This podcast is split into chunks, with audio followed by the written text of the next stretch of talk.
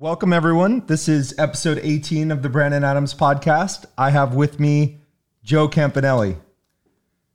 Joe, uh, I have to say, in preparation for this podcast, I was listening to a couple episodes of In the Drink. I didn't know about its existence till yesterday. You can guess uh, my first episode was my friend David Foss. That was a great episode. Yeah, David's my business partner at uh, at LaLou, and uh, which is my wine focused restaurant in in Brooklyn. And yeah, I love hosting in the drink. I look forward to it every week. I've actually been hosting it for just over five years now. And there's some older episodes that you can find on Heritage, but all of the more recent episodes uh, are on Apple Podcasts or, or, Stitcher. And every week I speak to a, uh, a, a, wine professional. Um, it's a big focus on winemakers, but you see people like sommeliers and wine directors like Dave Foss, uh, wine journalists like Eric Asimov of the New York Times. And recently I've been focusing on how the uh, coronavirus epidemic has been affecting the wine industry, which has been which has been fascinating, seeing how everyone's dealing with it. So the other episode I listened to was uh, Dustin Wilson at Verve. Um, so D- Dustin, I I once had the pleasure of listening to him lecture on wine, and I think you'd be disappointed to say that I I couldn't tell you the difference between natural wine and organic wine. So since LaLou focuses on natural wine, maybe you could maybe you could explain the difference. It's it's a great question, and I'm sure there are plenty of wine professionals who don't know the difference between natural wine and organic wine. Um, so let's start with organic wine because that's that's the easier one. Organic means that it's wine that's made without the use of agrochemicals. Um, you can use chemicals for an array of reasons in the vineyard, like herbicides and pesticides, or you can also use chemicals in the winery. And none of those have to be listed, and none of these chemical additives have to be listed on the label of wine. Um, and you can have wines that are practicing organic, which they, you know, the winemaker will tell you that we do everything organically, but they're not certified. And you can also have certified organic wines, um, which there's a lot of different certifications. Some are country based, some are EU based, some are uh, United States based and they all have slightly different uh, criteria for what constitutes an organic wine. Um, the idea of a natural wine, there is no definition of a natural wine. For me, a natural wine is more of an ideal. Um, you sort of start with organic wine as a base, but uh, the ideal is that you have nothing added and nothing taken away. So nothing added definitely meaning no agrochemicals um, nothing taken away and you know no added yeast as well which you can have organic added yeast i guess you could say nothing taken away no filtration no harsh mechanical ways of doing things um, a lot of times natural wines have have no sulfur added as well uh, or very low sulfur this is sort of a hot button topic in the in the natural wine industry um, whether sulfur is a, an allowed additive. Uh, I, a, a, sulfur is basically an antibacterial and an antioxidant, so it, it preserves wine. And in an organically certified wine, you can have um, a certain amount of sulfur. Um, and natural wines, some zero, some uh, some without. So it's it's very hard to say. Uh, some people might uh, self-identify as being a natural wine producer and someone else might say maybe you're not you know to our criteria and, and vice versa uh, it's it's yeah it's this it's this ideal it's something to go towards where you're manipulating the wine as little as possible adding as little to it as possible and really sort of making like a raw wine and from a big picture perspective it's fair to say that if you were to go around napa valley the the mass market producers that are that are making the lesser wines by general consensus are also the ones using the most chemicals in their process. Is that fair fair to say? I, I think that's really fair to say. They're using the most chemicals. They're using the most machines. Uh, they're not doing things in the most artisan way. Um, yeah, and, and you know, it's sometimes it's a shame too because Napa Valley has just like some of the most perfect growing conditions. It's sort of easy to make wine in Napa Valley. You have an abundance of sunshine. You don't have a lot of uh, pests or um, humidity, things that that might cause mold or fungus on the grapes. It's for in terms of winemaking, it's sort of one of the easier places that to make natural wine, um, but you don't see it as much there. Um, natural wine also has this sort of rebellious undertone, anti-establishment un- undertone as well. Um, a lot of the producers don't like to fit into the standard criteria for wine in uh, in their appellation. Certainly not all. Um, and so Napa wine, Napa Valley wine seems to be like one of you know it's one of these historic um, benchmark places and a lot of times you'll see natural wine happening not in the biggest, most famous places, um, but in places where land costs a lot less and you can be a lot more experimental. My mom, she goes to visit her friend in Paris every few years.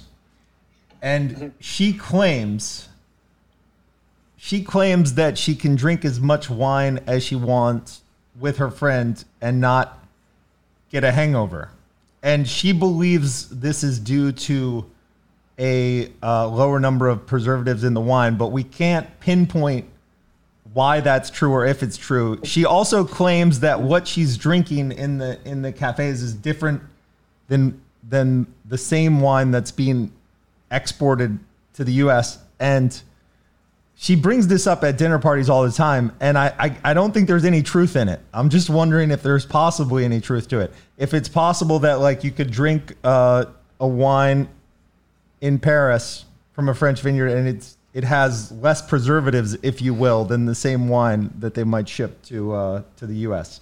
And also, she is it uh, sulfites are the main preservative. Is that right?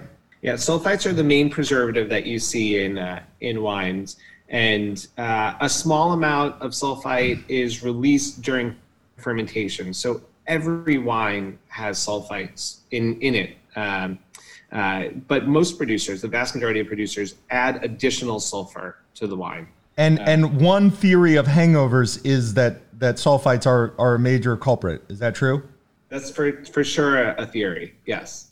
Uh, do do you uh, place a lot of stock in that theory, or? I think the the main culprit of hangovers is alcohol. Personally, okay. um, I, I, I, do believe that if you were to drink a similar amount of wine with low sulfur versus a mass-produced, industrially produced wine, you'll probably feel better with the low sulfur natural wine because um, you're not exposing yourself to whatever chemicals there might be. Um, there's also an aesthetic for a lot of natural wines of being lower alcohol. Not all of them. Uh, you know, I, I don't want to be one to contradict your mom. She sounds like a lovely lady, and I love that she goes. She is a she is a uh, real uh, foodie, and um, her boyfriend is a sommelier, uh, and they enjoy they enjoy their food and, and wine quite a bit. She sounds very cool. I mean, it's possible that she is going to the cool natural wine bars in Paris with a sommelier boyfriend. Um, you know, the natural wine scene in Paris is uh, is robust, and um, yeah, that's possible. I just I don't know of producers who make a cuvee of wine specifically to ship around the world with tons of added preservatives, and then one just you know of the same of the same exact wine just for local consumption. It's possible that there are there are some wines that they make just for local consumption. It's you know. That's her claim. I but i i can't verify it in any way. But it won't be the same label right? It won't be the same it won't be the same exact label from that producer. They'd say okay you know we're going to make uh, whatever producer and then that wine and then ship some of that same wine across you know the world and add more preservatives and the same wine in France without they won't do that no. My friend David Foss your partner he he has weird taste in wine. He likes to really go all over the map. He likes to point out all right I just went on a trip to Georgia and this is the new wine that I have and they it's orange wine, and this is a, he, he he is all over the map, and he likes crazy. Um, so you probably have to dial him down a little bit, right? Running a business. How does it go? How does it go? Yeah, you're totally right. Dave has this encyclopedic knowledge of obscure wine grapes, and by the way, it's really fun to hear him pronounce them all. I think I think he's pretty good at pronouncing these like rare Georgian antique wine grapes. Um, you know, when we worked together in Manhattan at my old wine bar Anfora, um, we had a pretty obscure esoteric wine list for Manhattan at that time, uh, especially for the West Village and people were into it. Um, but we did have to keep things a little bit more buttoned up. Uh, at LaLou, our guests want the strangest, want the newest thing, um, and so they they love Dave's you know Romanian uh, you know, heirloom grape variety, or um, he has wines from Czech Republic. It just wines from places that you wouldn't even as an avid wine drinker you wouldn't think of these you know being top of your mind as, as a place for drinking wine so i don't necessarily need to scale him back so much on those things but we do balance each other out i like some of the more classic you know classic wines i like wines that represent in the glasses really that sort of like elegant and beautiful and um, maybe don't challenge you physically and intellectually as much as, uh, at least physically, uh, as much as some of the ones that David's wines, uh, uh, you know, challenge you. Um, and uh, yeah, it's a, it's a nice balance between the two of us. So I want you to go into uh, LaLou a bit and Fausto. I want to give you a compliment, which is that uh, because of my friend Dave Foss, I broke one of my cardinal rules in life, which is to never make a private investment.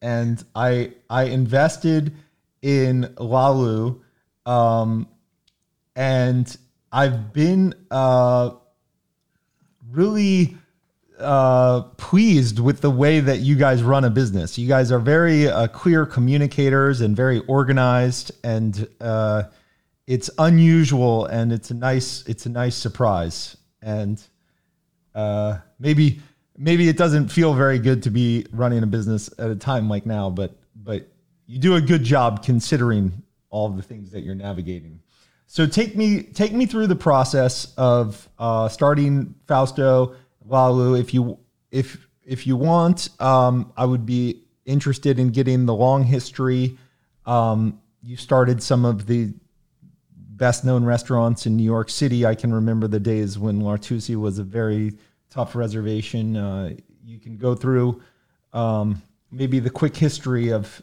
of your New York career. First, before I do that, I just want to say, you know, thank you for the compliment and thank you for investing in us. You know, we we literally could not do this without investors and um, you're really sort of like a patron of the culinary arts. Uh, and, you know, we don't take it lightly when someone gives us their money. Uh, we take that as a big responsibility, and we really want to let our investors know that uh, that's something that is it's important to us. We're, we're being good stewards of it, we're being responsible, and we're communicating how we're, how we're using it. Uh, so I'm glad that, especially in the light of all, you know, LaLou being closed right now for coronavirus pandemic, you still think that you're happy with making this investment.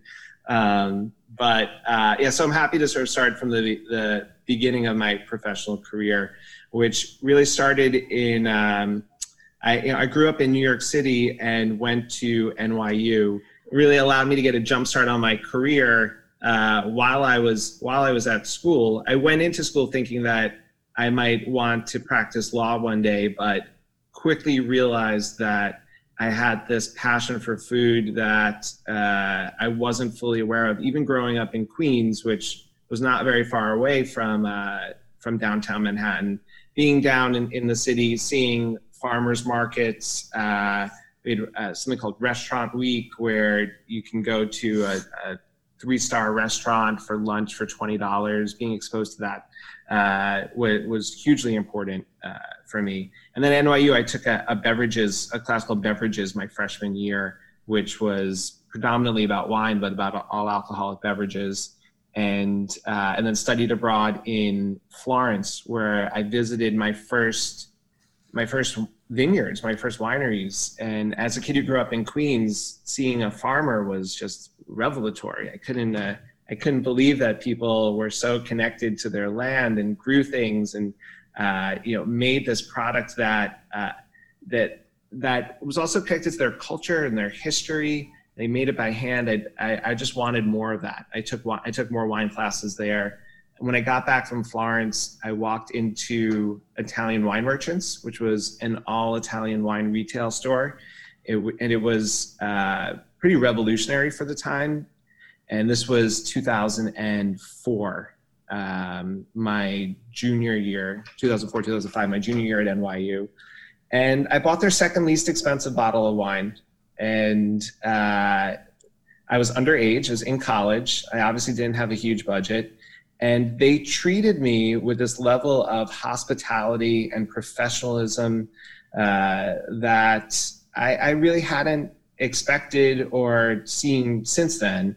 Um, the place was beautiful too. There was one bottle of each wine on the shelves, and when you ordered a bottle, they there was actually a dumbwaiter that went down into the cellar and they retrieved a cellar temperature bottle for you. So my $14 bottle of Aglianico was retrieved from the cellar, presented to me at temperature at cellar temperature, wrapped in beautiful wrapping paper, and they were just so friendly and hospitable and clearly passionate about Italian wine. Um, that as I was walking out, I turned around and went up to the person who's helping me and I said, would you hire me? I just got back from Italy. I, I, think this is the coolest place I've ever seen in my life. Um, and they uh, they said no. I've never had no experience. And and then I said, well, what about as an intern? And I don't think you know people are offering to work for free in wine retail stores too too often.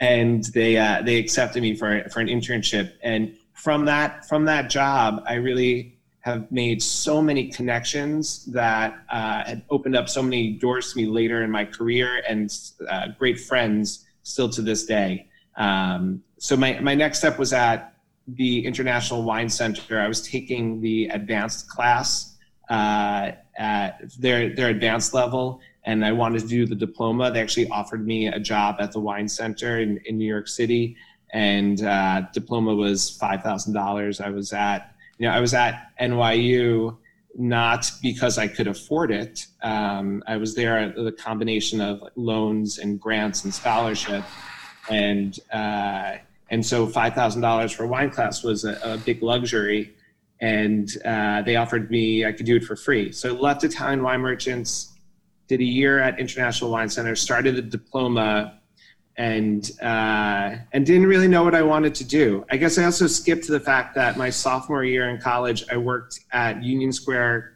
Cafe, um, a Danny Meyer restaurant, in the kitchen, and uh, I, I I knew I was like this burgeoning love for food, and I felt that okay, I love food. I should I should maybe be a chef. Um, because that's what you do if you, if you love food was my thinking. I opened up a zagat and in the front of the zagat there was a compilation of two things. One was the, the best restaurants and then the other was the sort of the most loved restaurants. And union square cafe was the m- number one most loved restaurant.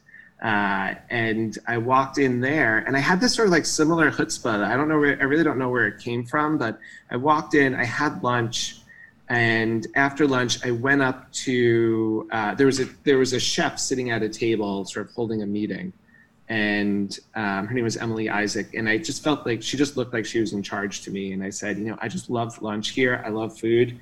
I'd really love to work here. Would would you hire me uh, in the kitchen? And she said, okay, what kind of experience do you have? And I said, I cooked at home a little bit. And she said, I, I'm I don't think so. Um, but I also was able to figure that out through a through a scholarship, and she eventually introduced me to Michael Romano. Um, and honestly, that I, they're some of the greatest, nicest people. But I hated working in the kitchen.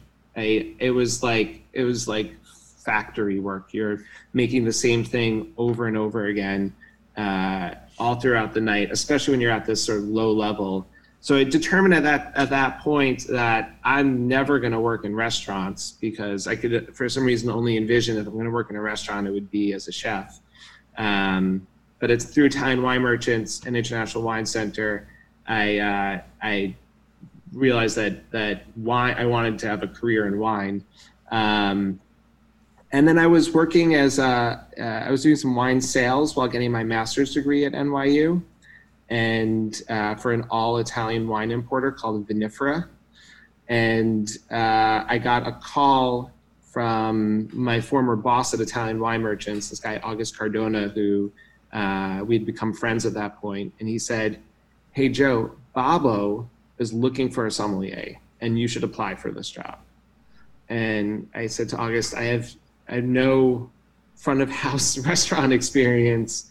Why would Babbo hire me? Uh, and by the way, the wine director then uh, was this guy David Lynch, who was a hero of mine, not the director, uh, the guy who wrote Vino Italiano.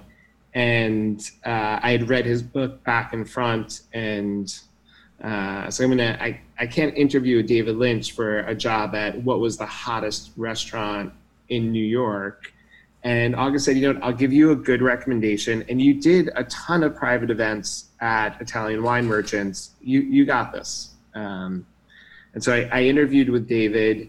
I was 23, um, and I don't know if they were desperate or if uh, you know I uh, stroked his ego too much with you know a lot with the you know knowing Vino Italiano inside and out, front and back but uh, they offered me a sommelier job at, at Babbo at 23 years old with no with no front of house restaurant experience, uh, which was which was wild, and not just a few months later, like three or four months later, August called me again and said, "Joe, you know, I really want to open up a restaurant in the West Village, and I'd love for you to be my partner." Uh, and he offered me sweat equity in a restaurant at 23 years old, and I, I jumped at that opportunity. Uh, that was Dell'Anima in 2007. I actually lived above Dell'Anima for five years uh, until I moved in with my girlfriend in a, little, tiny little stu- uh, studio apartment right above Dell'Anima. So we opened Dell'Anima in 07. Uh, L'Artusi and Dell'Anima luckily was super successful. We were we were turning away more people than we were seating every night. And um, we were open until 2 a.m., seven days a week, uh, which was wild. We had a great, uh, we had a, a great industry following late at night and really a great uh, neighborhood. I loved, you know, there, the, it was great because I had the people in the West Village were coming, and then also from all over the city. Uh, and then there were a bunch of restaurants in the, in the West Village. The West Village was sort of having a, a good dining moment. Um, and then we opened L'Artusi in 08. Uh, and luckily that was very successful as well. You're right. Uh, you know, it's funny. We had uh, the Zagat guide was very, was still very, very popular. and we were the number two Italian restaurant in Zagat but the number one was Del Posto, and then the other one that was tied for number two was uh. And if you know these restaurants, they are really fancy. Del Posto has a, uh, a piano player.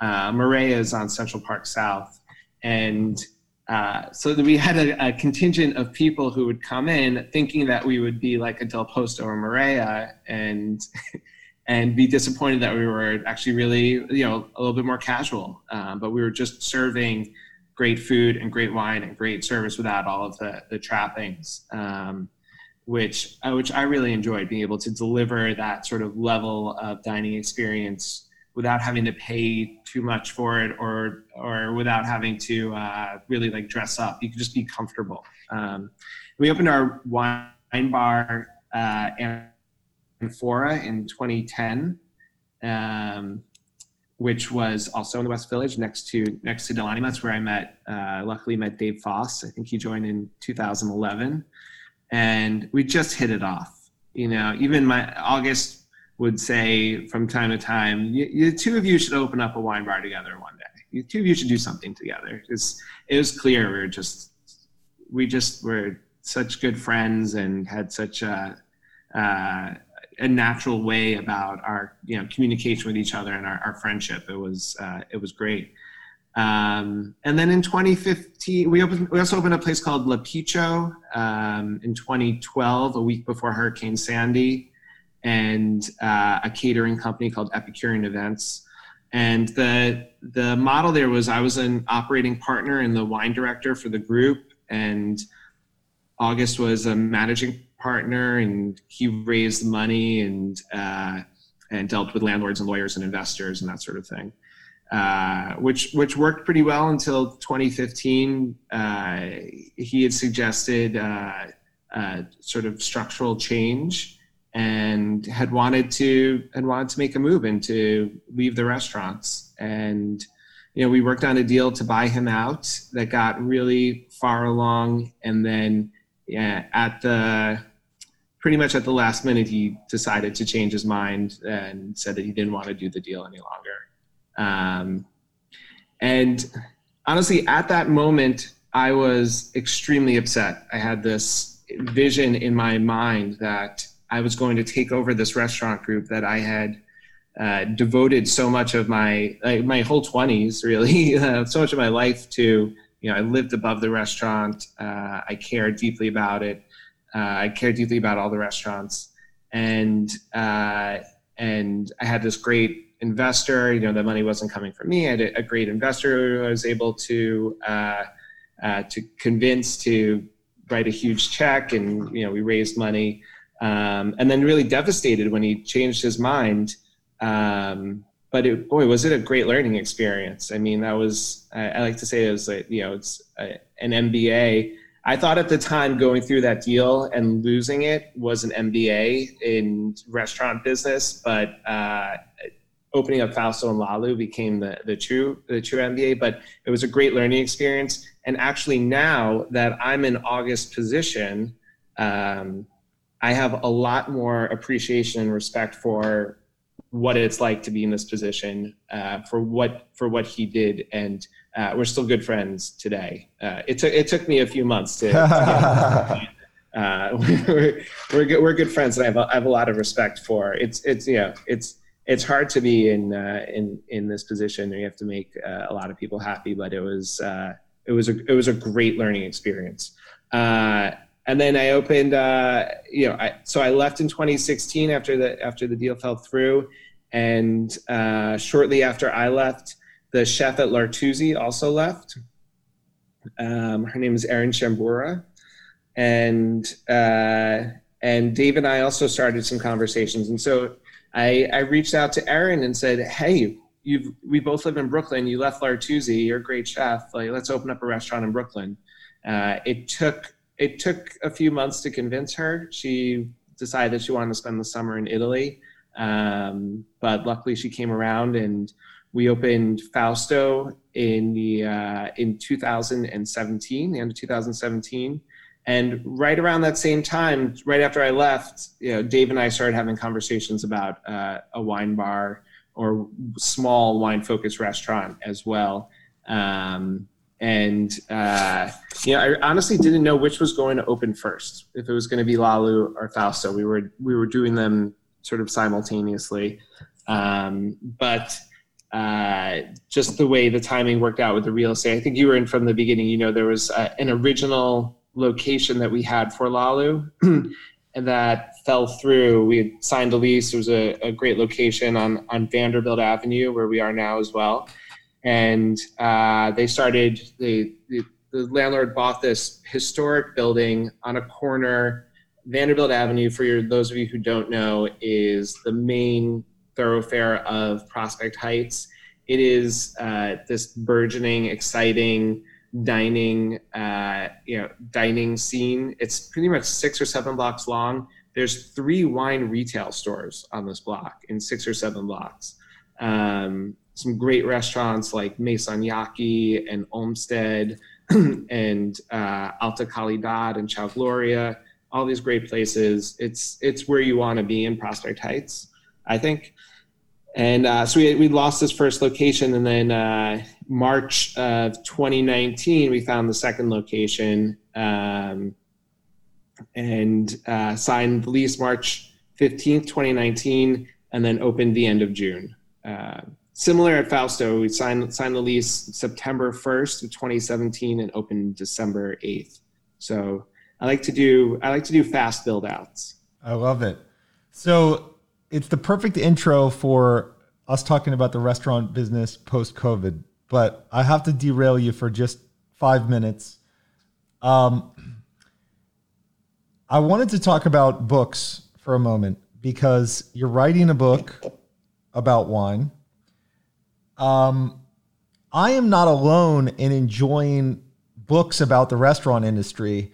For some reason, books like uh, Kitchen Confidential they I don't know what chord they strike exactly. Maybe it's just simple. Everyone loves to loves food and wine and and they tell crazy stories about crazy people. Maybe it's just that simple. But I've found that uh, post Kitchen Confidential, which I'm sure sold millions of copies, um, I've found other more obscure books. Um, Restaurant Man by Bastianich, who I want to hear about. That I found very entertaining. And that that was interesting because he tells the story about the restaurant business and the um, the founding of of of Babbo and Del Posto, and he he tells the story of each one not just as a as a food concept, but as a as a business. And then uh, recently, I've discovered this author Mark Buford. Yeah. So Dirt is his recent one, and then Heat. I just I'm 45 minutes into it. It's in my car. I have the audiobook. And that one uh, is quite dated at the moment. I guess it's 20 years old or something. Yeah. But he he is a journalist, I suppose, who has an interest in food, and he has the concept that he's going to work for Mario Batali, I believe, at Babbo, if I'm not mistaken, and he's going to learn about cooking and the restaurant industry from Batali. I think that was the concept. I'm only 40 minutes into it, but but anyway, it, it sounds like that interview that you had for for Babbo, that was probably that that must be like restaurant legend that that was your interview at 23 at the time that you had it and you got the job. Like that must have that must be seen as like uh like a fairy tale for people in your industry, right? Yeah, definitely a legend in my own mind. Uh, I don't know if they uh, if they regretted it terribly after. Um, but uh, luckily, I, I, keep in touch with David Lynch uh, to this day, and he's uh, he still continues to be someone I, I, I greatly look up to.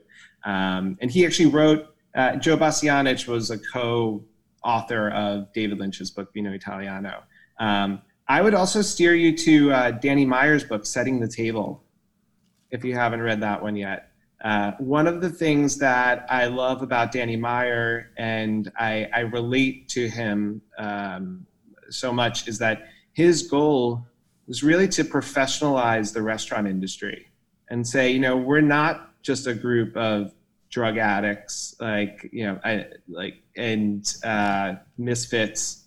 Um, like they, this can this can and should be a professional environment where people can have long, fulfilling, sustainable careers. Um, even Anthony Bourdain, you hear him uh, speak.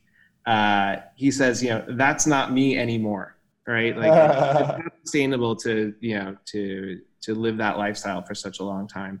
So, um, so I really love uh, setting the table by Danny Meyer. It shows the professional side of the restaurant industry, and I think we've made a lot of strides towards you know towards making it a uh, a real career. You know, I think 15 years ago, maybe if you're at a party and someone said, you know, you said you're a, a server at a restaurant, they might ask, okay, well, what are you, you know, what are you, what else are you trying to do? Are you an actor, an artist, or something? But now, if you say you're a server at a restaurant, it, it's a, at a good restaurant, especially like that's that's cool. That's a career. Um, that obviously every you know our the people who work with us are, are multifaceted and maybe have other dreams and ambitions but uh, i think having it be a, a professional place to work is uh, is uh, is something that I aspire to do, and I think that Danny really talks about it well or writes about it well in setting the table. Um, and then, yeah, my book. I'm working on a book on Italian wine. Uh, it's going to come out in the. Hopefully, it will come out in the fall of 2021. Uh, published by Clarkson Potter, and uh, I'm focusing on what are the the main topics that are moving Italian wine forward. If you love Italian wine, what do you need to know about that is most current and of the moment today?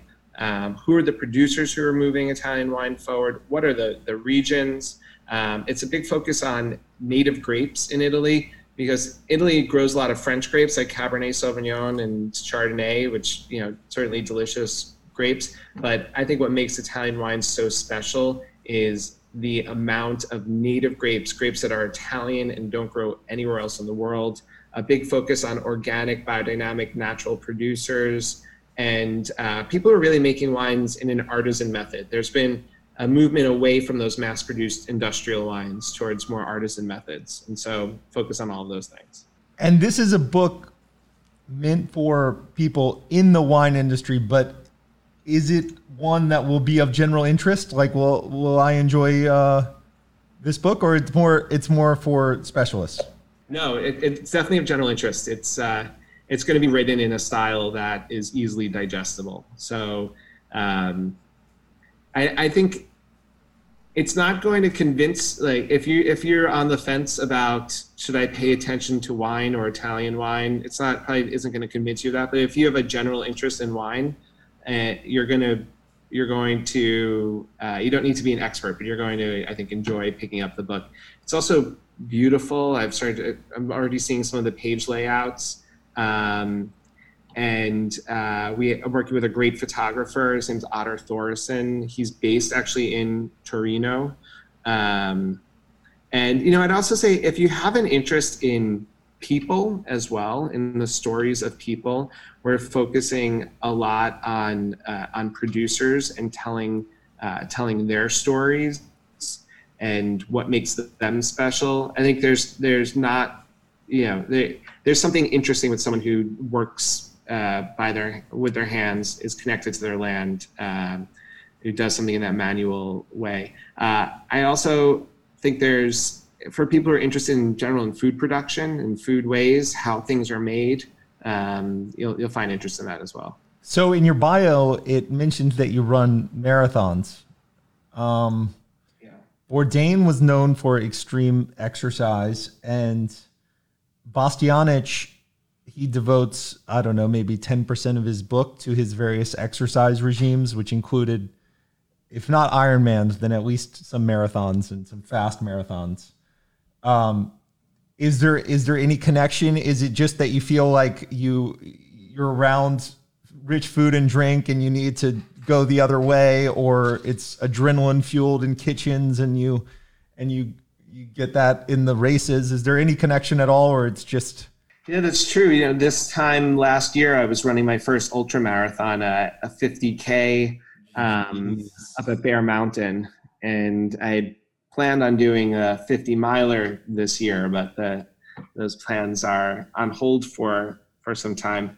Um, I, I think that running, especially sort of endurance uh, sports in general, put a lot of like daily stresses in in perspective. Um, you say, okay, I'm this, you know, running 31 miles seems pretty insurmountable, but then when you realize you can do it, uh, you know, something else that might mentally seem very challenging and sort of easier easier to grapple. Um, it's like, you know, it's a lot of running 31 miles is in in training and preparation and then just wrapping your head around doing it and i feel like that that's the case with uh, a lot of tasks um, i don't know what it is with uh, with with restaurant people. I do think that for a lot of us uh, myself included i'd love to eat and drink. And uh, if i've gotten in a good workout or a good run i i feel better about you know eating and drinking what what i want to. Uh, I'd like to be able to do that for a long, for a very very long time, and I, I, think you know I think that that helps with it. Um, but for maybe for restaurateurs too, you know, uh, opening up a restaurant is a, is a massive endeavor, and maybe we're just attracted to doing challenging things. So for you, it's like the Zen aspect, sort of similar to the book, what we talk about when we talk about running. Um, for, for Bastianich, it struck me that it was it was more that uh, he was going down the Batali path of a, couple of bottles of wine, per, like he was going to excess, so he had to do a, a massive shift. I've never been one for massive excess. Um, yeah. I've sort of been uh, uh, always on the more responsible side, but I still, you know, still enjoy. Uh, I, I really enjoy wine and want to be able to drink a, a, lot of it for a long time, but not, yeah, not. I don't think there's any.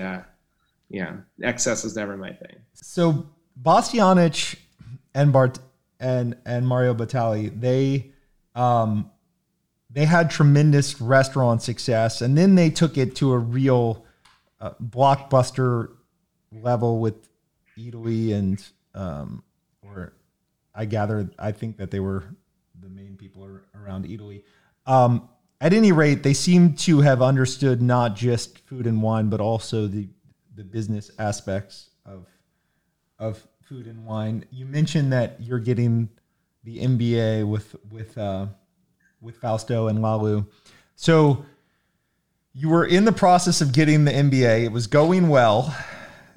The first year treated you very, very well. Everything. I remember one update where it's like, okay, it's looking great.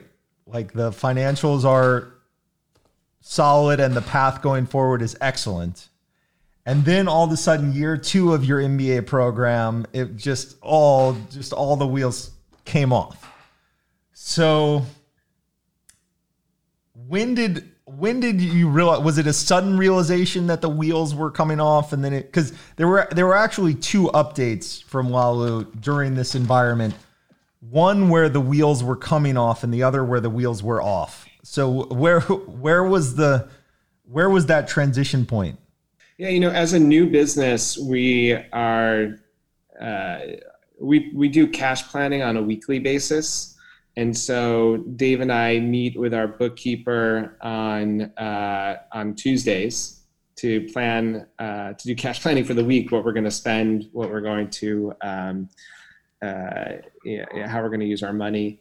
And the you know I remember having a, a meeting with the two of them and saying, you know, I believe this COVID thing is going to affect our business, and uh, and so we should just plan for a little bit of a lighter week. Like Dave, I you know, I don't know if you place any wine orders yet, but I think you should cancel any orders. Like, let's let's just be really tight for this week.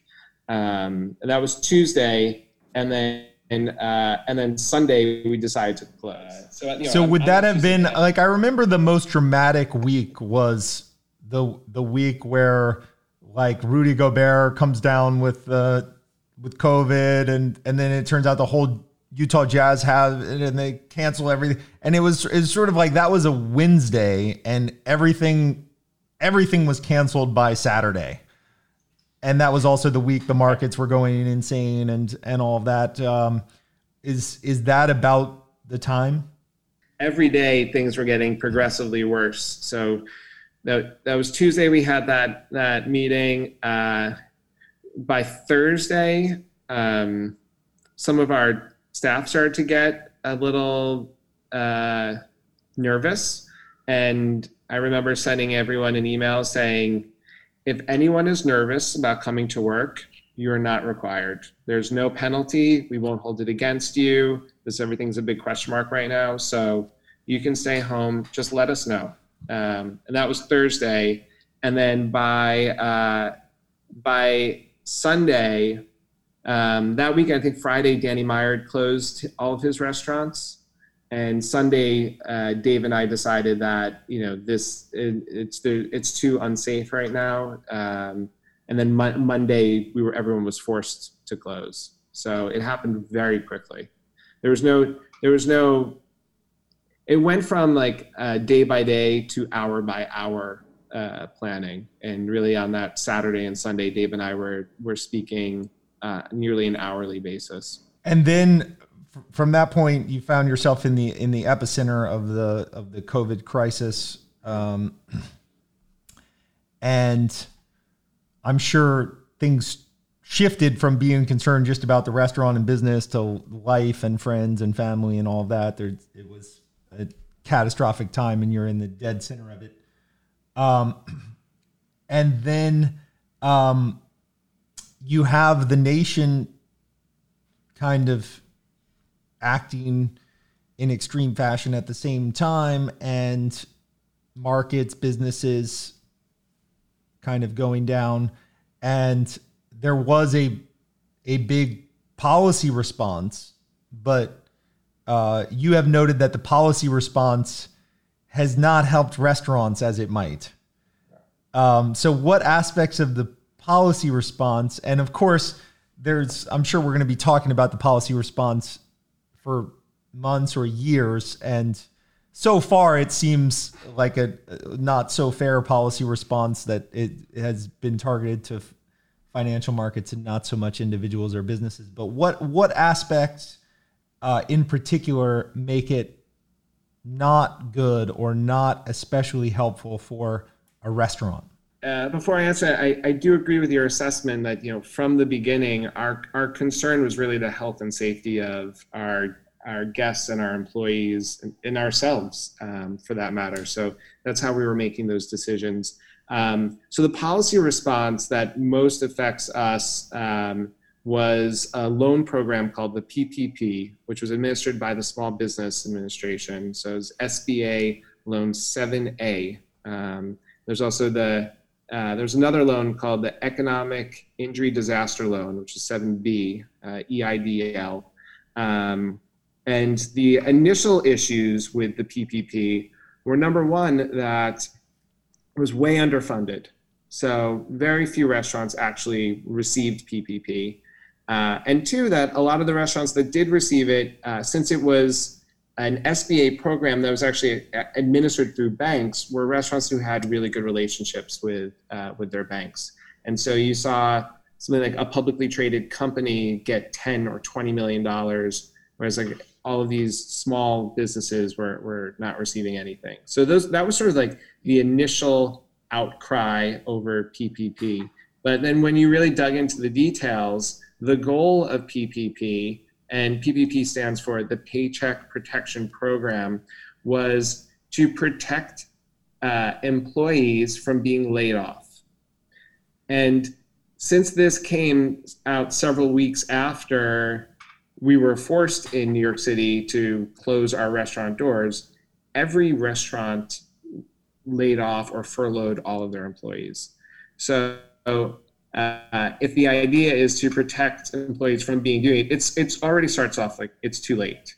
Um, I think PPP was sort of designed for businesses that were affected by COVID to the point that they lost 25 to 35 percent of their business, and this would sort of incentivize them not to downsize because their business is lower. But for businesses that lost 100 percent of their employees, it didn't work. Uh, and I can tell you why. I'm not sure if you are, how familiar you are with the regulations around uh, both using PPP and applying for loan forgiveness. Um, the first thing, using PPP, 75% of the funds have to go towards payroll. Uh, we're not we're not open right now. We have uh, rent, we have utilities, we have uh, accounts payable, our vendors. Uh, we our payroll is very minimum, so it's very hard to use 75% towards payroll.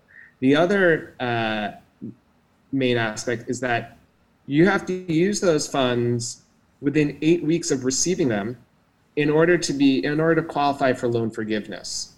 And then not only do you have to use those funds within eight weeks to qualify for loan forgiveness, but you have to hire back 100% of your full-time equivalent employees, which the FTE employees, the definition for that seems to be changing, but it's either 30 or 40 hours a week. So you have to hire back 100% of those people by June 30th.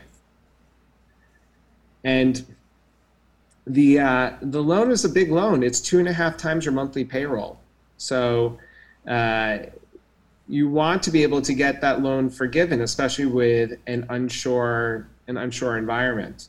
Um, you know, on the other side of that, whenever whenever this is.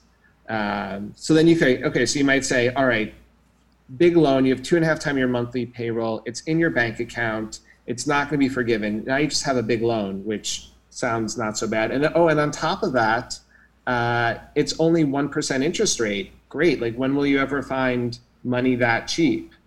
Uh, except there's a big issue with it. The payback period is only two years, and so a lot of people in you know in our situation are saying this is not money that we can use because if we were to use all of it, we can't have this huge monthly payment at the other side of this uh, when we don't know what business is going to be like. Um, and so there, there needs to be some changes. And uh, I guess the, the last really challenging thing about PPP is that the, the changes are happening on a almost daily basis. So it's very hard to uh, to keep up to date with and keep track of what's going on. Um, luckily, we have uh, the IRC, which is representing independent restaurants like like ours uh, in Washington. You know, they're hoping they're they're trying to uh, lobby for fixes to PPP, but we haven't seen any of them uh, come through yet. So as it is right now, we have yeah a lot of money in our bank that we cannot use. When you say a lot of money in the bank, you mean you've applied and gotten it, but feel like you shouldn't use it? That's correct. Yeah, we have two and a half times our monthly payroll that we received as this PPP loan, um, but we feel like we should we shouldn't use it right now because you know if we know if they were to extend that forgiveness period, if they were say to extend it for 24 weeks, which is one of the the top proposals, um, then we could uh, we could say, okay, let's use some of the 25%, not the 75% for payroll, or you know, uh, during that during that period of time. They'd have to also get rid of that hire everyone back by June 30th, because there's no point of in us hiring everyone back by June 30th uh, if we will just have to lay them off again once the PPP funds um, run out. And uh, the other proposal that would help us out a lot is getting rid of that 75% uh, payroll minimum. So if you were to decrease that to say 50 or 25%, or just let us use the funds for any way that would help us reopen the restaurant, that would go a long way. This is probably a stupid question, but if you could like prepay people, then you could probably use all of the funds for eight weeks I maybe that wouldn't be allowed. I would suppose for like I don't know. You could use it up in eight weeks, but you're paying, you're kind of prepaying them. I'm sure that probably is forbidden.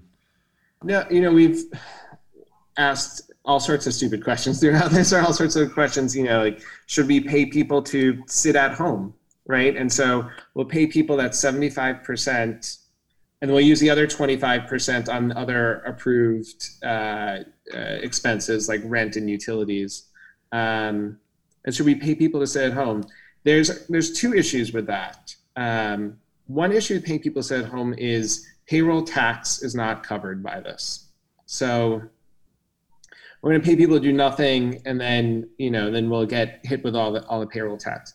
The other issue is that uh, unemployment is very appealing for people right now. And it was very hard for them to get it. The unemployment system was uh, way overburdened. So if we're paying people to sit at home, they're going to have to come off of unemployment for eight weeks and then hope to reapply for it once again. Um, and it's, you know, since unemployment in many cases is more than they were making before, more than we would pay them. So, and that is true because of the federal supplement to to state unemployment. That's accurate. Yeah, there's a the federal supplement has made uh, in some cases people get paid more than they were getting before. You know, the idea of unemployment uh, in the past has been to incentivize people to look for work because they uh, you don't want to pay people to just sit at home. But during you know, during a pandemic,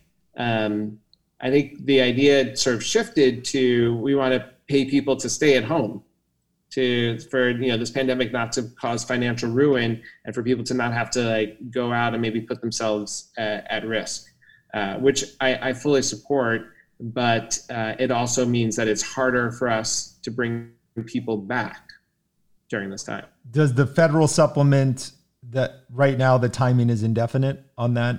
Yeah, I'm not sure. I believe it's 26 weeks, but I'm not positive off the top of my head. The revenue side of things, um, obviously, it's bleak with the social distancing that it is going to be required once opening does start. We we chatted briefly about the Miami restaurant scene, and they're they're doing some crazy things. Like they're opening, but in some areas it's 25% capacity. Uh, you have to wear your mask other than the times where you're actually chewing the food. It's totally ridiculous. I'm not sure anyone's going to go out to eat. Um, I don't know if they're actually going to enforce some of the policies that they have, but if they do, uh, I'm not sure people are going to go out to eat. And um, I'm curious from a restaurateur's perspective. Um, what is your break even capacity if you're running on a shoestring? Because 25% capacity, why would you be open? Yeah, you're right. Um, and I think you ask a lot of if everything stays the same, uh, you, you can't make you can't stay open at 25% capacity. You can't stay open at 50% capacity or 75% capacity. It's hard to stay open at 95% capacity. You know the the so many restaurants run at such a slim margin that you really do need to keep people uh, packed in there. Um, the one caveat I would say to that is that this is all uh, based on uh, on what you can work out with your landlord, because as your business increases or decreases, there are a lot of costs also increase or decrease. You can you know you can adjust your payroll, your food costs, utilities to some extent. But rent is this huge fixed cost, especially in New York, especially even in, in Brooklyn. Um, and so you know, a lot of landlords are still waiting to see how this uh, pans out. And from my understanding, there's been no relief to landlords. Um, so they're waiting to see how this pans out before giving people breaks with rent. Uh, I'd say if if our rent went down to 25%, could we make it work? I think so.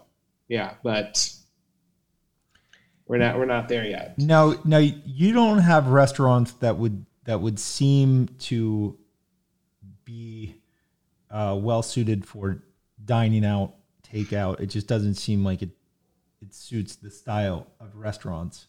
Some restaurants are. I find I find one of the the bizarre storylines that because of because of the rise of dot com stocks and the high valuations and so forth, it's it's sort of, sort of a subsidized business like the DoorDash, Uber Eats. We don't know that that business is somewhat of a subsidized business by financial markets. Like I, I think, I think DoorDash would be one where they're probably losing a lot of cash, but they, um, so, um, from the consumer's perspective, it's cheaper than it might be to to order to order in. Um, do you see do you see uh, some restaurants staying open by doing doing a good dine out business? Do, do some resort to selling out their wine cellar? Like what are, what are some of the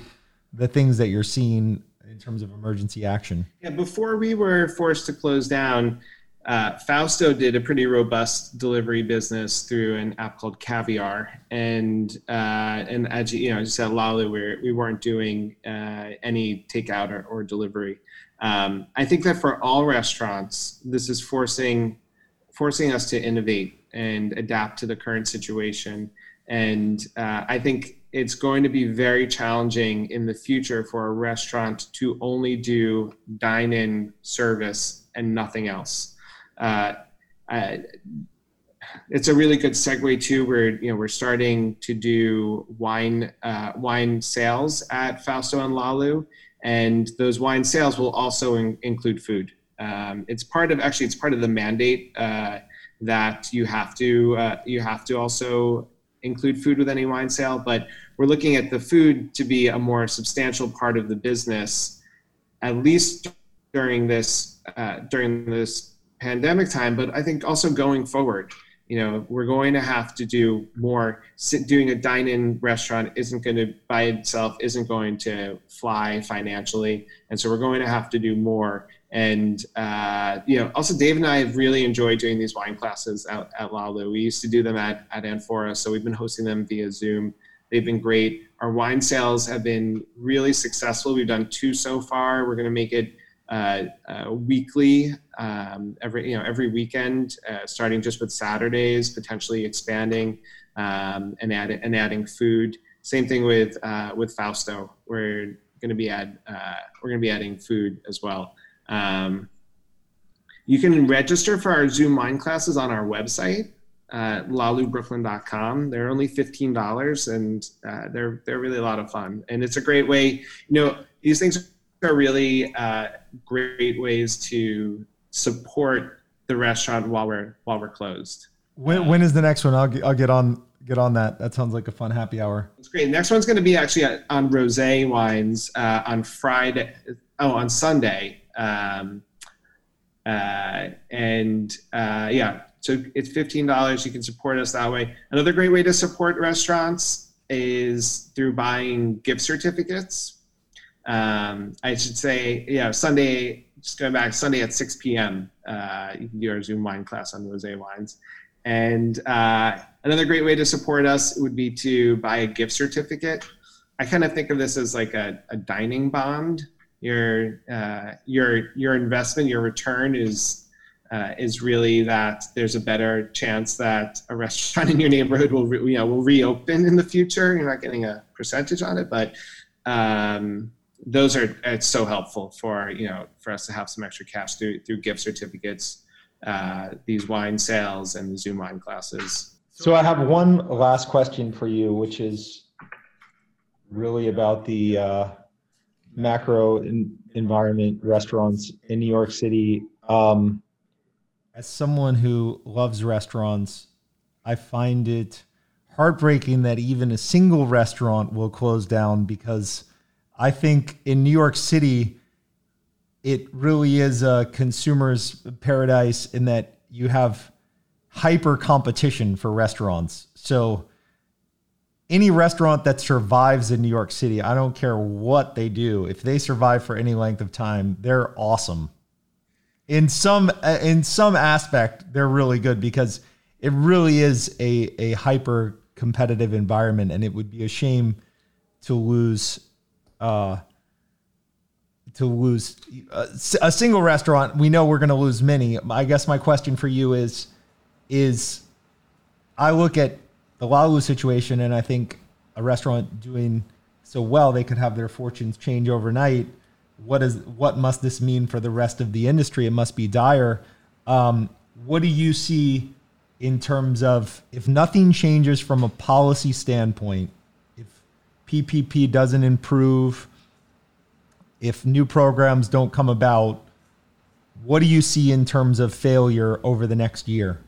If nothing changes, there'll be uh, massive, massive closures of restaurants. Like half? At least. Uh, I, I, I, don't see, um, you know, I, I, keep in touch with a lot of operators uh, as well. I have a, a, few operator groups that, I, that I'm a part of and landlords are sort of all over the place. It really depends so much on what landlords end up, you know, end up doing as well, as they're part of the equation. Um, yeah, I'd say if nothing changes, let's say let's say half.